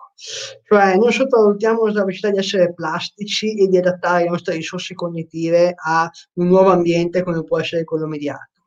E poi ho una grande fiducia o in qualche modo penso ci sia una grande potenzialità nelle nostre possibilità di resistenza ma anche di riappropriazione creativa degli strumenti digitali, perché la, non per forza il fatto che io su TikTok sia incoraggiato a seguire i trend mi trasforma per forza il ragazzino in un ripetitore meccanico di challenge fino al, al suicidio o quant'altro. Usciamo Giusto per citare un elemento, esatto. Esattamente, nessuno ci obbligava nella savana a usare le, le pietre di selce per farci le lance, ma l'abbiamo fatto, abbiamo utilizzato un elemento dell'ambiente esplorando colonizzandolo e l'abbiamo fatto con un completamente diverso. È tipicamente umano quello di colonizzare gli ambienti per i nostri fini e continueremo a farlo eh, fino alla fine e in questo manterremo la nostra umanità. Viene da dire assolutamente, anche in un mondo digitalizzato, anche in un mondo con più agenti non umani. Mm. E terza cosa, c'è l'aspetto, secondo me, del, ehm, così dire, a un certo punto mi sta sfuggendo. Vabbè, nel caso la per Ci arriviamo. Ecco, sì. prima di chiedere a Stefano, volevo fare appunto un appunto. In effetti, anche nella mia esperienza professionale nelle scuole, ad esempio, questo lo citavo credo già nello scorso Digital Café, se non ricordo male, perché lo ripeto spesso come aneddoto, ehm, mi ritrovo a cioè io vedo che le nuove generazioni sono sempre più, tra virgolette, smart nell'utilizzare il digitale, più sveglie, più svice, potremmo dire. Certo, con tutti i rischi che ci sono, e questi sono inevitabili, ovvio, non è che adesso, boh, eh, se de- sei un nativo digitale, mo piglia sto cellulare e vai e conquista il mondo, è ovvio, cioè, insomma, bisogna, questo è anche un po', ovviamente, merito di tutta, o, tutta l'opera di educazione digitale che facciamo nelle scuole, insomma, è tutto quanto, però io vedo che comunque... Eh, man mano che stiamo andando avanti e quindi nascono le nuove generazioni, eh, io vedo a parità di età dei pensieri sempre più, potremmo dire, maturi nei confronti del digitale.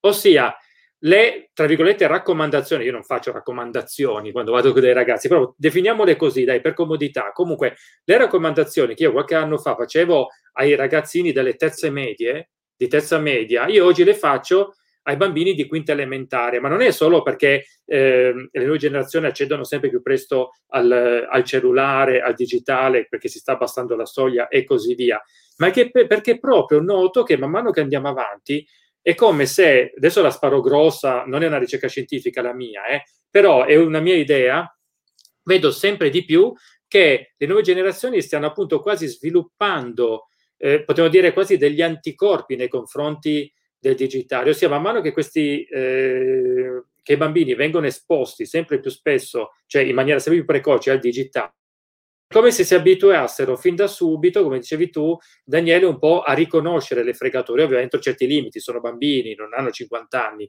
è ovvio, però non so se ho reso l'idea. E aggiungo anche un altro discorso, quello che dicevi tu eh, riguardo al fatto di eh, dare anche fiducia, e io appoggio, eh, alla plasticità di noi esseri umani, della nostra mente umana, quindi anche a livello cognitivo, eh, quindi ad esempio di riconoscere magari così a istinto, tra virgolette, istinto una fake news da una news eh, vera, basata sui fatti e tutto quanto, eh, mi viene in mente ad esempio a quello che si è verificato nel mondo del marketing dopo qualche anno che c'era internet, internet come lo conosciamo oggi con i siti e tutto quanto, ossia che la cecità alla pubblicità sui siti ai banner soprattutto. Inizialmente iniziavano a nascere i siti e allora ecco che per fare pubblicità mettevano quei fastidiosissimi banner eh, che occupavano anche una parte veramente spropositata dello schermo in alcuni casi e così via. E, ed è incredibile perché ottenevano risultati, la gente cliccava sopra. Ok? Eh, andando avanti con gli anni, i marketers hanno notato una, un fenomeno, ossia la gente cliccava sempre meno sui banner Tant'è vero che poi è stato coniato il termine cecità e banner, credo che il termine tecnico fosse proprio banner blindness, una roba di questo tipo. Ossia questo fenomeno per cui se tu metti un banner sul sito, la gente tanto non lo vedrà, infatti poi sono inventati pop-up, si sono inventati eh, sì, sì. ovviamente tutta una serie di te, esatto, sì, eh, metto il riquadro in mezzo al testo ma in modo che sia difficilmente distinguibile dal testo e così via. Guardate, è solo un aneddoto, parlando con persone appunto del settore, eh, è venuto fuori che l'unico, eh, l'unico ambito praticamente in cui questo non avviene perché la gente clicca su ogni banner anche indistintamente e così via e, e, sui portali di materiale pornografico. Vi facevo notare un marketer che si occupa di appunto promozione, di marketing per, questo gen- per l'industria pornografica, parliamo proprio marketing online, quindi digitale, che mi ironizzava dicendo guarda Ivan, eh, eh, su queste piattaforme sembra che la gente non distingua tra il play del video uh, e il, la colonnina eh, della pubblicità e il commento sotto, l'immagine che è solo un commento sotto e così via. Sembra a vedere i dati, a vedere anche i discorsi di eye tracking, ma anche semplicemente dalle analitiche di Google, che io posso vedere la, la hot map, per cui posso vedere dove la gente si è soffermata di più col mouse, eccetera, eccetera, dove ha cliccato. Se, sembrava che non esistesse uno schema, cioè la gente clicca e basta. Uscendo dal discorso dei siti con materiale pornografico, comunque eh, nel corso degli anni si è verificata questa cosa, ossia la cecità ai banner. Io mi chiedo eh, se e quanto magari ci vorrà affinché l'essere umano, magari non io che ho già 45 anni adesso, eh, ma magari l'essere umano in quanto genere umano, eh, non inizierà a sviluppare una sorta di, tra virgolette, cecità alle fake news. Adesso la sparo proprio lì, eh, molto arronzata. Però... questo è importante terzo punto. Penso che, visto che ci stiamo accelerando su tutti i punti di vista e quindi non è detto che riusciremo ad essere rapidi abbastanza. Confido però anche un'altra cosa, che eh, la comunicazione ci connette anche esseri umani, ci permette di fare comunità. In queste c'è anche la possibilità di creare delle norme rispetto, eh, e questo non soltanto nei termini rispetto alle comunicazioni disfunzionali, ma a tutto l'uso della rete, delle norme rispetto all'errore, rispetto a certi tipi di comunicazione. Ovvero, ehm, se io vedo la, la, zia di mezza età che condivide la fake news o, il, o mio nipotino che ha fatto una scelta poco furba su internet. Ecco. Invece di mettermi a fare l'attacco, cerchiamo anche di tutelare queste persone. E quando avviene anche, per esempio, qualche errore comunicativo o qualche aspetto del privato che esce, come spesso accade, il famoso collasso dei pubblici, quando eh, è difficile distinguere il, il privato nel personale in rete, eh, anche il pubblico abbia un ruolo nel tutelare le persone rispetto a quanto sta accadendo piuttosto che condannare. Ecco. C'è, un esempio, fa, c'è un esempio bellissimo che fa Dana Boyd che nel 2014, 13, 12, primi anni 10 un libro sui teenager connessi che si chiama È complicato, It's complicated e lei fa questa distinzione meravigliosa tra l'essere in pubblico e l'essere pubblico pubblici. Cioè, se io sono, sono lì in un parco e vedo la coppia di ragazzini che si sta baciando su una panchina, cosa faccio? Mi siedo accanto e inizio a parlarci? No, loro sono in pubblico, ma hanno un'azione che non è pubblica. Ok? Idem allo stesso modo rispetto a eh, eventuali malfunzionamenti nella comunicazione, conto anche nella possibilità per gli ambienti attorno di attuare delle strategie iperattive che dobbiamo però costruire assieme, nello stare assieme negli spazi digitali che alla fine come comunità umana in senso ampio viviamo da il decennio del 2010, voglio dire, cioè mm. eh, è una cosa veramente recentissima. Sì, l'internet come lo conosciamo oggi, alla eh. fine è vero, il www parte molto prima, però se parliamo eh, come possiamo definire l'era di Facebook, tra virgolette, entro certi termini, sì, una decina d'anni. Sì, ha fatto stare certo. un sacco di persone in modalità che prima non c'erano, e comunicare certo. ha, in modo che prima non esisteva, anche con, con sì, massima sì. quantità, sviluppare anche collettivamente delle buone pratiche rispetto all'informazione, ecco. perché altrimenti se no si rischia appunto di chiudersi nei feudi nel quale al massimo parliamo male di quello che fanno quelli fuori, eh, ma anche là cos'è l'attaccare il fuori gruppo se non un modo di compattare il gruppo all'interno. Sì, sì, ecco. Eh, tra l'altro cioè, io aggiungerei anche un'altra cosa, poi Stefano chiede a te cosa ne pensi di tutto, mm. cosa pensi di tutto questo, che eh, spesso quando noi aff- parliamo di queste cose, quindi pensiamo ad esempio alle fake news, visto che siamo entrati nel tema, eh, parliamo ad esempio, sempre parlando in termini di fake, ehm, i video deep fake, tutto il fenomeno di deep fake, ma anche, anche più banalmente gli account fake, da cui a volte dobbiamo comunque difenderci. A volte la spunta blu su Instagram non basta, ok, per ripararci da questo. Cioè, tradotto, ce la mettono tutta, ma evidentemente c'è sempre qualcosa che riesce a sfuggire. Eh, ecco, in tutto questo noi ragion- parliamo sempre dell'essere umano, l'essere umano, l'essere umano, la mente umana, la mente umana, la mente umana ci dimentichiamo di una cosa, che noi esseri umani, da quando probabilmente siamo nati in quanto genere umano, probabilmente anche prima, non siamo mai stati sempre solo esseri umani, ma siamo sempre stati esseri umani che si dotavano di strumenti per vivere nella propria realtà e idealmente vivere sempre in modo sempre più agevole, più riparato e così via. Quindi questo per arrivare a dire cosa?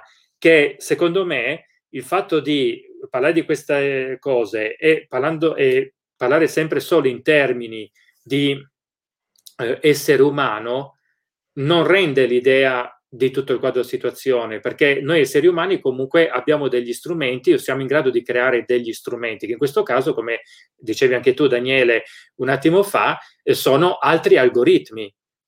Penso ad esempio agli algoritmi che ormai stanno già nascendo, eh, agli algoritmi studiati, eh, preparati per riconoscere i deep fake. Quindi abbiamo algoritmi in grado di riconoscere altri algoritmi e quindi ipoteticamente parlando anche di riconoscere quando un, eh, un, articolo è stato scritto da una macchina e non da un essere umano.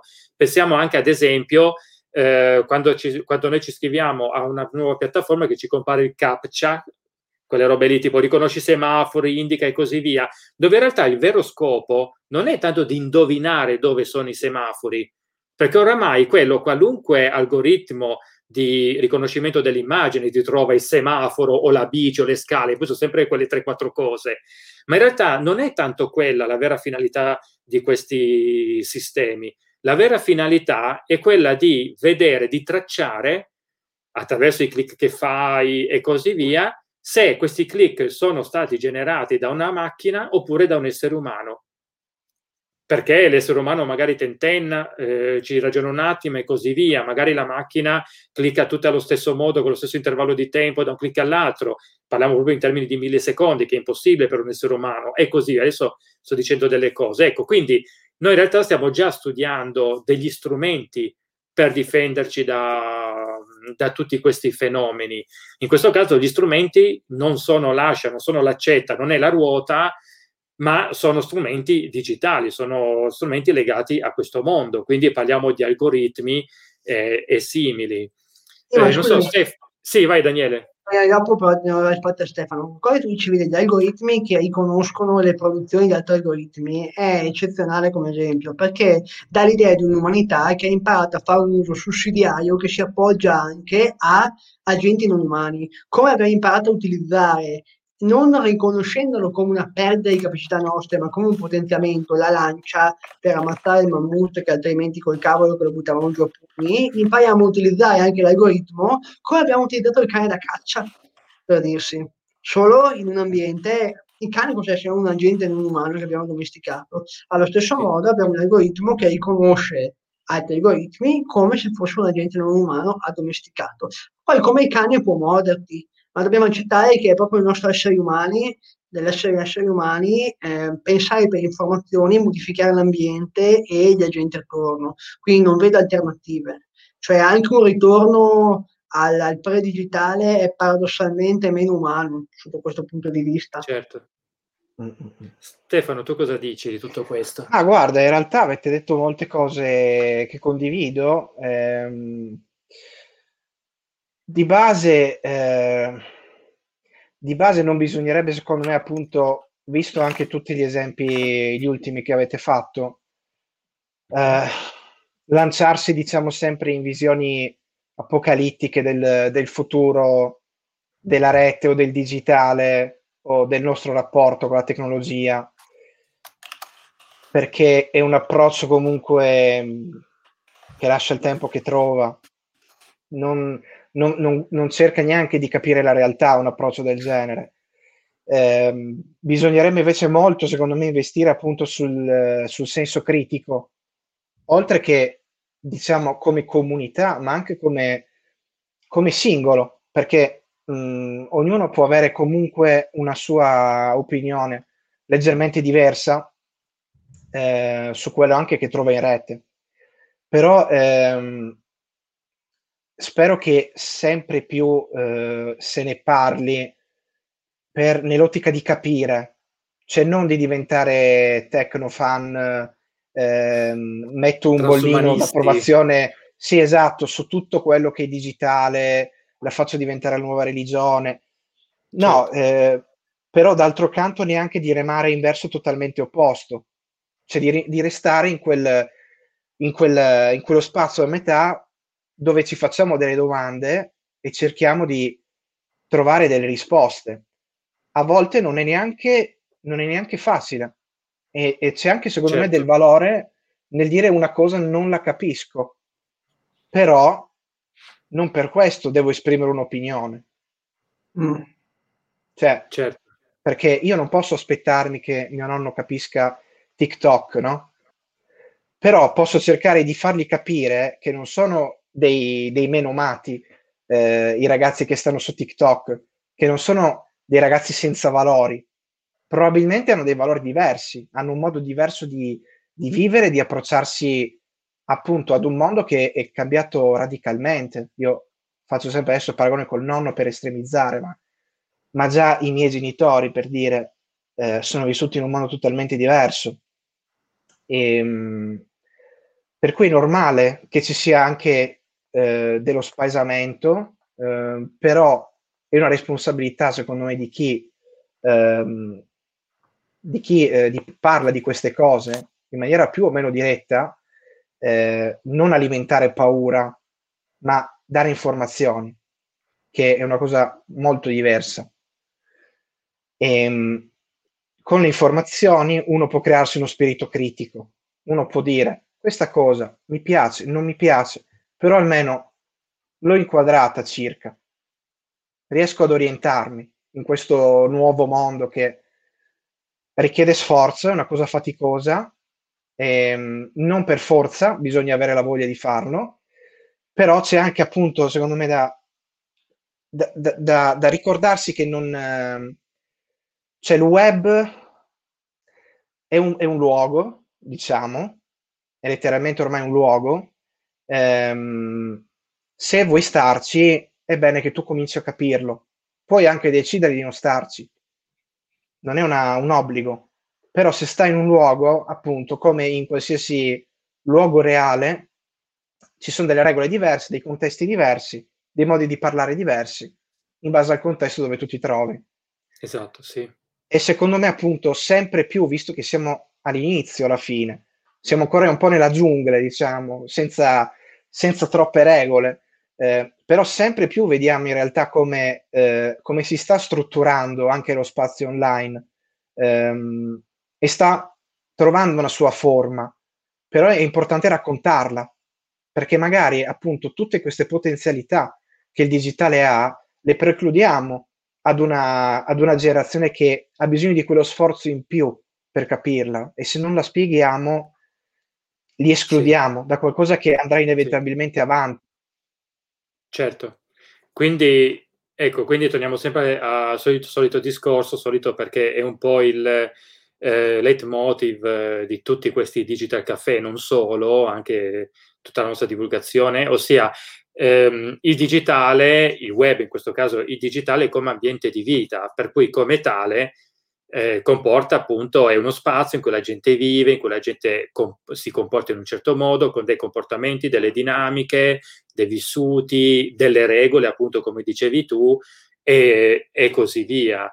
Quindi questo è molto, molto interessante. Quindi ti ringrazio Stefano per averci lanciato questa visione eh, del futuro. A questo punto io chiederei a Daniele, stiamo andando in chiusura ovviamente, eh, Daniele, eh, ci vuoi dare così eh, una, anche tu una visione del futuro? Attenzione, non necessariamente ottimistica, non siamo qui per fare i buoni ovviamente. Eh.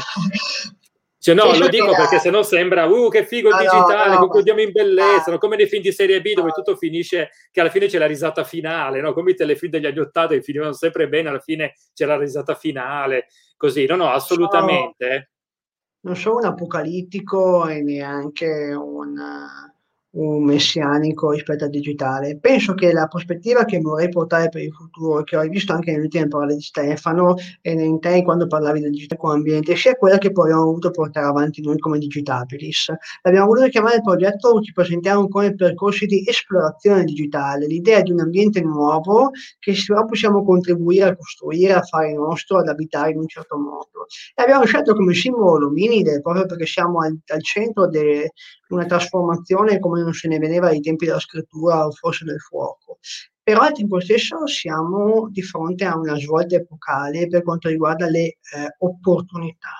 Cioè stiamo contribuendo a plasmare, eh, io già inizio a rendermi conto di essere nato negli anni 90 e di essere parte della generazione che ha visto la rete nell'era del Far West, era che già sta terminando adesso, per certo. fortuna ma che al tempo stesso dava a noi delle possibilità e delle libertà terribili ed infinite, c'era tutta la bellezza e, e tutto l'orrendo lì dentro, però che iniziamo a fare nostro. Mm, le scelte che facciamo oggi e nei prossimi decenni rispetto al digitale e alla rete in quanto più grande, che ricordiamo non è soltanto internet, ma ben di più, è la somma dei dispositivi connessi, che include probabilmente anche le nostre menti, ecco, il wired è qualcosa di molto più grande, e iniziare a dargli forma nei prossimi decenni non escludo che inizieremo a dargli forma anche con ambienti di realtà aumentata, a dargli forma con ambienti in cui saranno sempre più connessi anche con il nostro sistema nervoso, chissà, Elon Musk, Neuralink, quanto può essere anche no. Anche il 5G siamo, siamo sicuramente darà una spinta in questo. Siamo notoriamente poco capaci di prevedere il futuro rispetto alle tecnologie. Sì però assolutamente dalle prime tendenze sembra che stiamo veramente costruendo una realtà parallela, che in realtà non è neanche più parallela, ma è fusa e sovrapposta con quella quotidiana. Dare il nostro contributo non significa dover per forza accoglierla in tutti i suoi elementi, okay? cioè diventare degli entusiasti digitali. Io per esempio eh, seguo pochissimo youtuber, cosa che invece i ragazzi seguono tantissimo, ecco, ma anche, non, anche non, non, i ragazzini per forza, è una parte di rete che scelgo di non esplorare perché nemmeno è più lontana dalle mie corde. Però al tempo stesso mi sembra di dire che è quasi impossibile non esserne parte, perché anche nel non esserci comunque stai dando un effetto, che può essere anche la mancanza del tuo punto di vista, della tua rappresentazione all'interno del discorso in rete. Questo non significa che devono deve per forza mettersi in gioco o per forza farne parte, però al tempo stesso assicurare il contributo di tutti nello sviluppo della rete è sicuramente qualcosa di molto importante, altrimenti rischiamo di avere una rete che per mezzi, per strumenti, per regole, per spazi è fatta immagine e somiglianza di rapporti di potere di un certo tipo che ci sono anche nel mondo analogico. Pensiamo anche soltanto a quanto impatto avranno mh, mm, quando inizierà a diventare più rilevante il, ehm, vediamo già adesso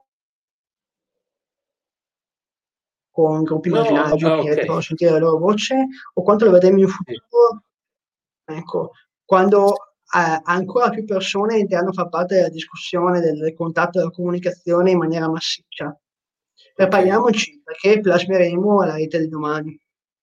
E noi saremo qui per parlarne. Sarebbe interessante da qui a quando accadrà ritrovarci tutti quanti insieme, e non solo noi tre, proprio in generale, noi del team del Digital Caffè, per, eh, per parlare e valutare insieme come è stato tutto questo percorso. Sarà sicuramente molto interessante. È anche molto interessante eh, rimanere al passo con questi, con questi eventi, con queste dinamiche, perché oramai fanno parte di noi, fanno parte della nostra realtà, della nostra società, del nostro tessuto socio-culturale. Potremmo citare qualunque cosa, ecco, queste, co- queste dinamiche ci fanno parte, fanno parte. Quindi eh, ci sono, punto. Ok, perfetto. Allora, grazie mille carissimi Daniele e Stefano. Ricordo per i distratti che si sono sintonizzati solo in questo momento, il nostro portale www.psicologiaetecnologia.it in cui trovate, gli, presto troverete anche questa live, eh, ma trovate anche gli storici di tutti i digital caffè vecchi, verranno pubblicati tutti lì man mano che usciranno poi, vabbè, tutti i vari canali, YouTube, Twitch, eccetera, eccetera, ma quelli poi li andate a recuperare, eh, dipende, ah, cioè, dipende da dove siete. E poi il canale Telegram, eh, Psicologia del Digitale e delle Nuove Tecnologie, che lo trovate come psico digitale, che è un po' il bannerino che, sta, che è da un'ora e quaranta che passa qua sotto, no? parlando di cecità del banner. Speriamo che invece questo ce l'abbiano visto perché l'ho messo lì apposta a mo' di messaggio ipnotico, iscriviti al nostro canale, iscriviti al nostro canale, in cui verrete avvisati dei, dei prossimi eventi e non solo, insomma, ci si butta dentro contenuto sempre inerenti a questi temi. Perfetto. Allora, io di nuovo ringrazio tantissimo Daniele Brussolo di Digitabilis e Stefano Tamai, comunicatori della scienza, per la loro immensa disponibilità, oltre che ovviamente alla loro professionalità e preparazione. Noi ci vediamo alla prossima. Io sono Ivan Ferrero, psicologo del digitale e alla prossima. Grazie mille, un saluto, buona serata, ciao. Buonasera. Arrivederci, ciao, buonasera.